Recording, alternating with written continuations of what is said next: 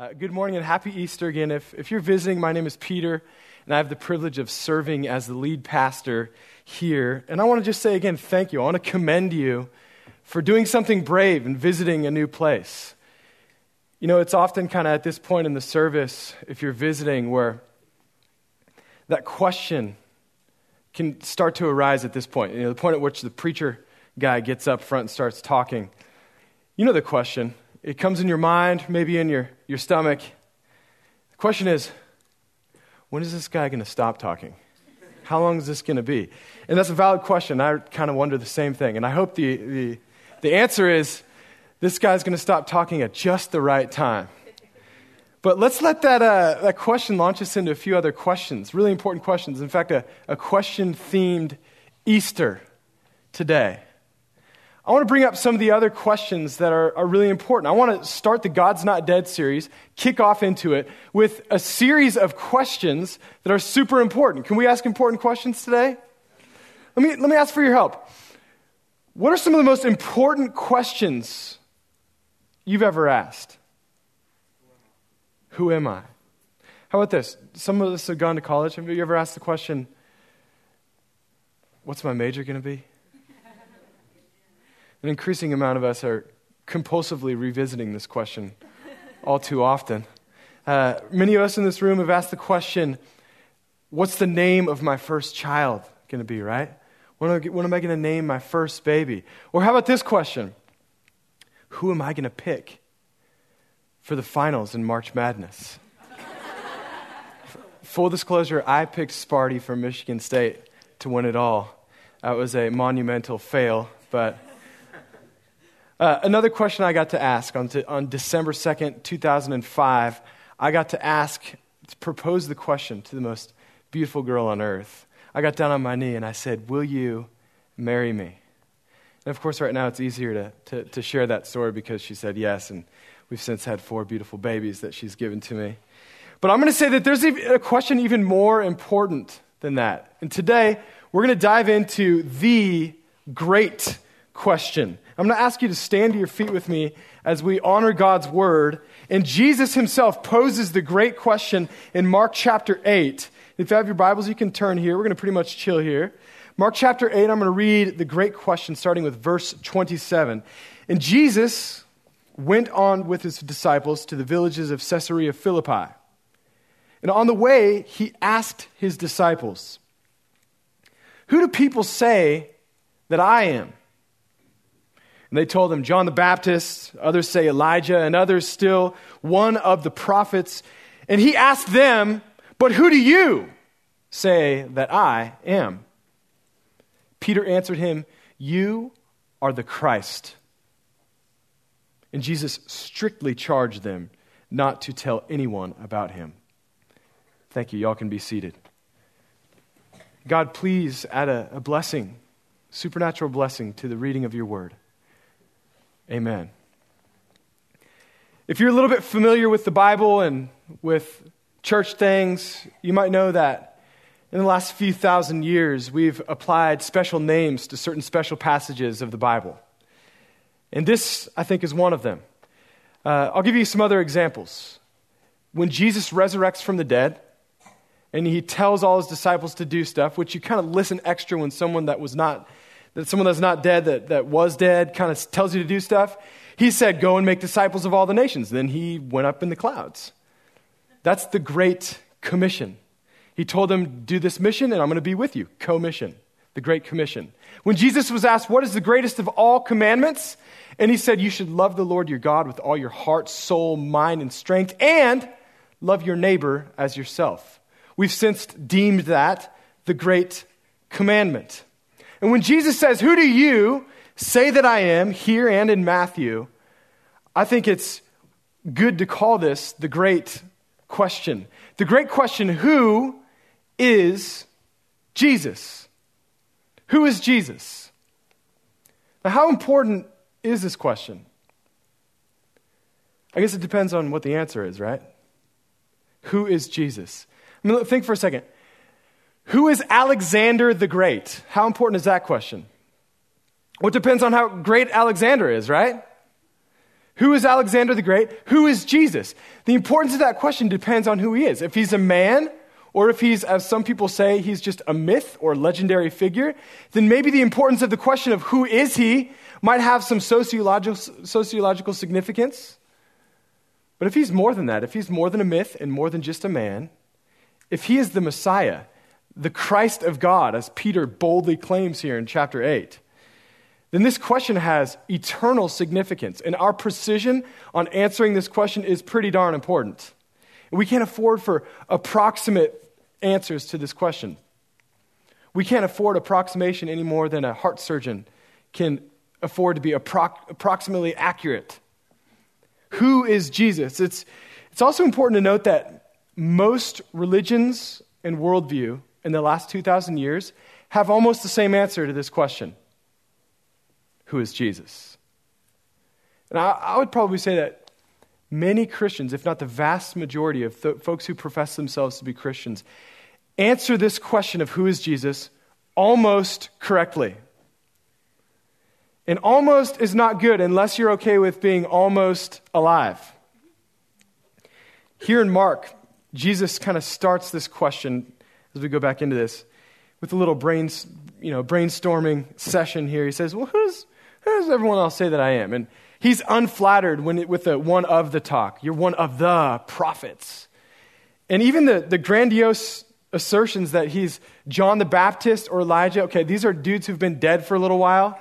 And they're claiming, man, you're so great that you must be one of them, like reincarnated or something. He's not too thrilled about either. He gets jarringly personal when he says, But who do you say that I am? And here, Peter, Peter responds with that, that sacred word, kind of a no no unless you're right. He says, You are the Christ. It's that Greek use of the fulfillment of all the prophecies that have ever been spoken about the Messiah. You're the Messiah. You're the Christ. You're the, the promise of all eternity. That's who you are. Now, that's, that's Peter's answer. But what about you? The next several weeks, we're diving into this. What about you? Who do you say that Jesus is? And I think that's what Jesus is pressing into you. The operative question of your life is who do you say that Jesus is? And this isn't, this isn't something that Jesus needs to know for himself. That's also important. He's not confused about who he is. He's not on a, a PR campaign or a rebranding exercise. He's not having an identity crisis when he asks this question Who do you say that I am? He's not kind of maybe let's settle things by debate or an online social media survey, and then you can decide who I am. He's pressing you because he wants to examine your faith like a good doctor. And your opinion isn't something he's necessarily looking for. It's not an intellectual exercise when he says, Who do you say that I am? He's not just kind of wanting to know intellectually what you say or your opinion, because, I mean, the, the simple point is, is your opinion about who he is doesn't really change who he is. Does that make sense?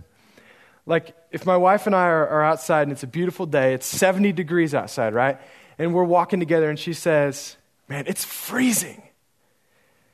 No offense, sweetie, but it doesn't actually make it freezing if you say it's freezing. And on the other hand, either, if I say, man, it's a heat wave because I got my, my big guy angst and my 200 pounds and it feels really, really hot, it's still 70 degrees. And likewise, Jesus is who Jesus is. And when he asks you, who do you say that I am? It's more to, to press you and to evaluate and to see, are you feeling the warmth of my radiance? Are you feeling who I am? Or are you not receiving it? Because that's the important thing.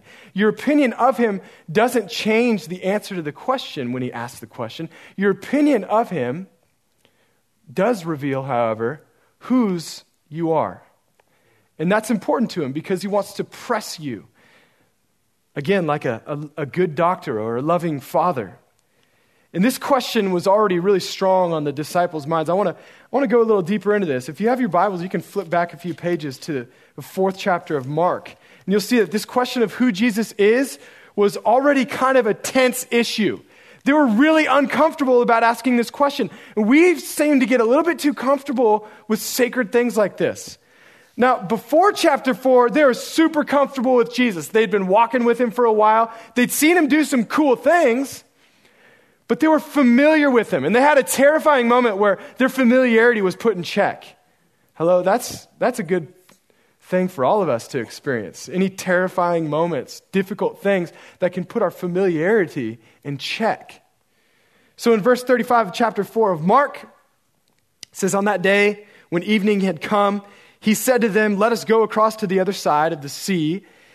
And leaving the crowd, they took with him, they took him, Jesus, in the boat. It says, just as he was. I, I like that. It's not how they perceived him to be, it's just as he was. And the other boats were with him. Verse 37 A great windstorm arose, and the waves were breaking into the boat. That's really great windstorm. And the boat was already filling. Okay, now that is scary. Verse 38, though, this is weird. But he was in the stern, asleep on the cushion. And they woke him and they said to him, Teacher, do you not care that we are perishing? Now, in my opinion, the fact that they said teacher, and they referred to him as teacher, I think that that's significant. They were pretty familiar with him at this point, and they called him Rabboni, teacher. It's a, a, a, a thing of honor to say, but it reeks of familiarity. I think they were probably waking him to say, Hey, why don't you be scared for your life with us? Join us in our panic. And so, verse 39, he woke. Jesus woke up and rebuked not the disciples, but the wind and the sea. He starts talking to the storm. So, a terrifying moment for the disciples gets weird with their teacher talking to the storm. But then it gets weirder because he talks to the storm. He says, Peace, be still, and something weirder happens. The storm listened to him and obeyed. So, in a moment, they're terrified for their lives, and then all of a sudden, they're even more terrified by Jesus. And the wind ceased, and there was a great calm, and Jesus said to them, Why are you afraid? Have you still no faith? And here comes the great question, verse 41. And they were filled with great fear and said to one another, Who then is this? that even the wind and the sea obey him. Who then is this? This person that we thought we knew who he was, but who really is he that they, he talks to the wind and the sea and they obey? Now, my question to you is, is Are you so familiar with what you think you know about God that you're prevented from a moment of stepping in to know him heartily so that it rocks you to your core? You see, it's often the things that we think we know that prevent the knowing. Who is Jesus? Was he just a man? Was he just a good teacher? That's a, a, a real common uh, idea in our culture today. But we have to stop for a minute and, and say here's at least one thing. If he was just a good teacher, like a really nice guy, extra nice, why was he crucified? I mean, really nice teachers aren't really a threat to the religious elite or to Rome. But Jesus was a major threat, and they killed him. Verifiably, he was a threat, and they put him to death. Was he just a man? That's, that's just not reasonable. Or was he just a myth? Is Dan Brown, is the Da Vinci Code onto something besides the prophet of gullible Americans like us? Is he just a myth? Now, this idea surprisingly has gained a lot of traction, but it's about as historically audacious as saying, like, Abraham Lincoln was a legendary figure, a myth. And he wasn't. And neither was Jesus. Jesus wasn't a myth, and Jesus wasn't just a man. Jesus is the Messiah. He's the Christ of God, as, as Peter says, as Peter says in Mark. Jesus is God Himself. That's how great He is. He's infinitely great. Something we can't measure, we can't put enough accurate words to. But the thing is, is there's two things about His greatness and the answer to this great question that really is a stumbling block for us. It's not only His infinite, mysterious greatness, but the thing about Jesus is He causes and demands people to live in light of His greatness. So it's the greatness that He is and the greatness that He calls you to. And think about it for a minute Alexander the Great or Abraham Lincoln. One of the reasons people don't question their historicity is because they never said, You must die to your sin, take up your cross, and follow me. You see, they, they didn't enact a, transi- a, a transaction that demands all of you, like Jesus does. But that's just what Jesus does. His death, burial, and resurrection is all of himself, and it really does demand all of you. That's why the great question is so touchy Who is Jesus? He demands all of you. But listen, he's given himself first. That's the gospel. The gospel is the good news that God became man in Jesus Christ. He lived the life that we should have lived. And he died the death that we should have died in our place. That's the great exchange. And on the third day, he rose again from the dead, proving that he is God, and gaining in that the power to offer salvation to anyone who would turn, turn from lesser things, lesser thoughts, lesser ideas, lesser answers to this question, turn and believe the good news and receive the implications of that in your life. That's the good news. And the crux of the matter is this whole thing where what happened on the third day. Because it's an important thing to know that dead people tend to stay dead. I mean, we all know that. You, don't, you don't have to go to medical school to know dead people tend to stay dead. But Jesus was verifiably dead, which that thing's been debated too, but we can get into that. And then he was verifiably not dead. And the point of that causes us to wonder what does that mean to my life? In fact, check out this quote from Rice Broocks, the author of Man, Myth, Messiah, and the, also the author of God's Not Dead and the co producer of the movies that bear the same name. He says Christianity stands or falls on a singular event the resurrection of Jesus Christ from the dead. It not only is the foundation of credible faith, but the re- realistic hope of the suffocating uncertainty of what be- lies beyond the grave. You know, in the coming weeks, we're going to examine these claims, the evidence behind it, and the personal implications of it, regardless of how uncomfortable. Because just like Jesus resurrected from the dead to de- definitively answer the question of who he is and the great question, he's also applying it specifically by resurrecting us from the dead. If you let him.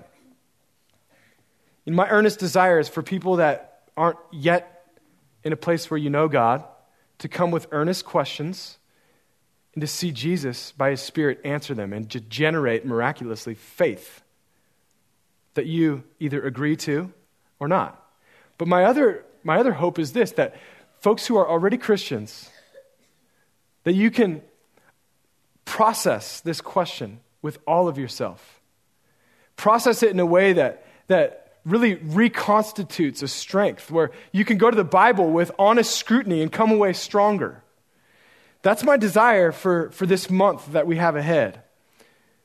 But listen, as we, as we draw to a close today, my prayer is that none of us would almost process this great question like we're supposed to process it today. You know, the great question isn't a trivia question. And some of us can treat it like that. It's not a question that you answer with with your words as much as with your life. Let me give you an example. If an alien from outer space were to come down and observe your life, first of all, that would be pretty spooky. I don't think that would happen, but let's just say it happened. Observed your life and they couldn't understand your words, right? What would he or she or it or whatever say about how you're answering the great question with your life? If all they could do is observe the proximity of the person of Jesus and what that means to your life, what would they say? Would they conclude that Jesus is important to you, like Starbucks is important to you, or Netflix, or March Madness, or, you know, exercise, maybe a little better? Or would they conclude things like your life is answering the great question accurately when Jesus himself says, I am the living water and I am the bread of life. Well, does your life reflect that? Is your life answering the great question in a way that goes along with the, the, the right answer? I grew up in word answering this question Maybe I thought I had the right trivia answer, but my life and my perversions and my selfishness and the gods of my own sports and leisure and immorality, my, my life was answering that I thought Jesus was more just like a, a teacher and, and, a, and a teacher that I didn't really have any intention of applying their lessons any more than like geometry or anything like that. No offense to any math teachers in here. But I wasn't applying any of the lessons. I, I wasn't living my life as if the great question was that Jesus is the Messiah. I was my own Savior and a bad Savior at that. And then in high school, I was challenged by the gospel. And actually, in the middle of all this, one of my friends, Josh, sat me down in high school and he brought me to a place that confronted me with my familiarity with Jesus. And he brought me to a shocking point that Jesus said some things that made me feel really uncomfortable. He brought me to Matthew 7 on a Monday morning in September of 1997 in between A block, A block and B block. And he had me read this, where Jesus says, Not everyone who says to me, Lord, Lord, in essence, not everyone who has the right answer in word to the great question will enter the kingdom of heaven.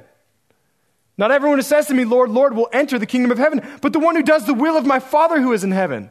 On that day, many will say to me, Many, that's a crazy idea. Many will say to me, Lord, Lord, did we not prophesy in your name and cast out demons in your name and do many mighty works in your name? And then I will declare, says Jesus, Depart from me, I never knew you. That's scary right there. See, at that point, I was not only convinced that I didn't know God, though I knew some answers to trivia, but I was compelled and, and convicted to, to know Him, drawn with a miraculous joy to leave behind all the lesser things and come and really see not only that God is alive, but see Him become alive in me. That next Wednesday, Jesus resurrected me. He brought me into a personal relationship with Jesus with himself. Now, the thing is, there's a difference in knowing the answer technically to the great question versus actually knowing God personally for who he is. Would you pray with me, please? Jesus, help us to answer this question rightly. We need your help. Without your grace, all of our efforts to, to, to do the right thing and to, to answer the question rightly is just more sin. But help us. If there's anyone here who doesn't yet know you, help him or her to call out to you, to enter into your life, not just to invite you to be a part of their life alongside everything else, but really to step into your light by your power as you draw them. Help them even now as we're praying to call out to you. Your word says, anyone who calls on the name of the Lord shall be saved. It's scandalously simple. God, even now,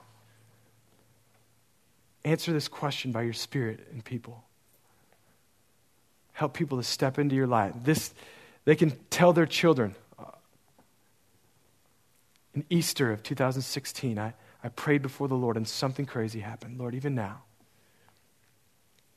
And Lord, help the rest of us, all of us, to bravely prepare to do the work, to give a reason, as your word says, for the hope that we profess that all the fears and evils out in the world out there, and even the, the anxieties that get, get close to home and work, that they would be crushed by a resurrection power that you work in us as we, as we press into you and you show yourself strong in us.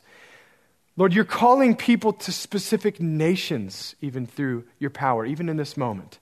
And I'm asking you to do what only you can do revive your church as you answer this question for us.